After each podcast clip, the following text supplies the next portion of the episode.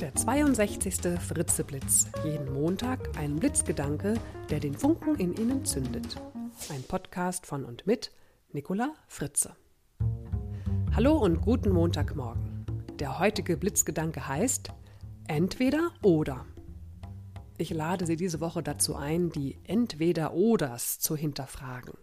Ist Ihnen schon mal aufgefallen, wie sehr wir unsere Wahlmöglichkeiten einschränken durch so ein Entweder oder?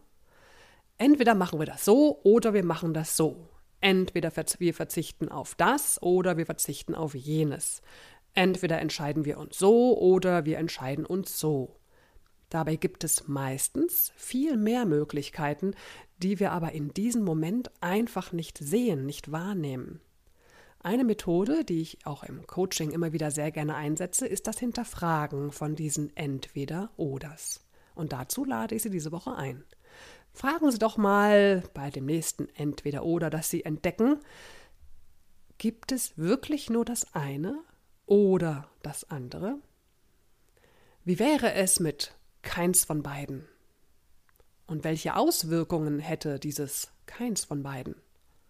Und wie könnte ein beides funktionieren und welche Auswirkungen hätte beides? Ein ganz einfaches, ja nahezu banales Beispiel. Entweder gehen wir heute ins Kino oder wir gehen was Feines essen. Wie könnte beides funktionieren? Wir gehen erst was Feines essen und dann in die Spätvorstellung. Welche Auswirkungen hätte das? Naja, unser Budget für diesen Abend wäre etwas mehr als vielleicht ursprünglich geplant und so weiter. Wie wäre es mit keins von beiden? Wir bleiben gemütlich zu Hause und genießen ein gutes Glas Wein. Und welche Auswirkungen hätte das? Na, auf jeden Fall wäre unser Geldbeutel verschont. Und noch viele andere Auswirkungen natürlich. Oder entweder mache ich Karriere oder wir gründen eine Familie. Ja, wie könnte beides funktionieren? Ich mache Karriere und wir organisieren uns so, dass wir auch eine Familie gründen können.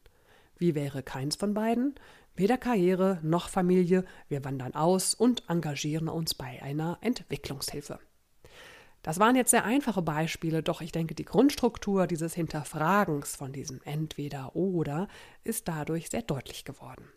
Also öffnen Sie Ihre Wahrnehmung für andere Möglichkeiten, die auch noch da sind, und seien Sie gespannt, was Sie noch so entdecken, wenn Sie die Entweder-Oders ganz clever hinterfragen. Das Zitat für diese Woche ist von Christian Morgenstern. Wir brauchen nicht so fortzuleben, wie wir gestern gelebt haben. Machen wir uns von dieser Anschauung los und tausend Möglichkeiten laden uns zu neuem Leben ein.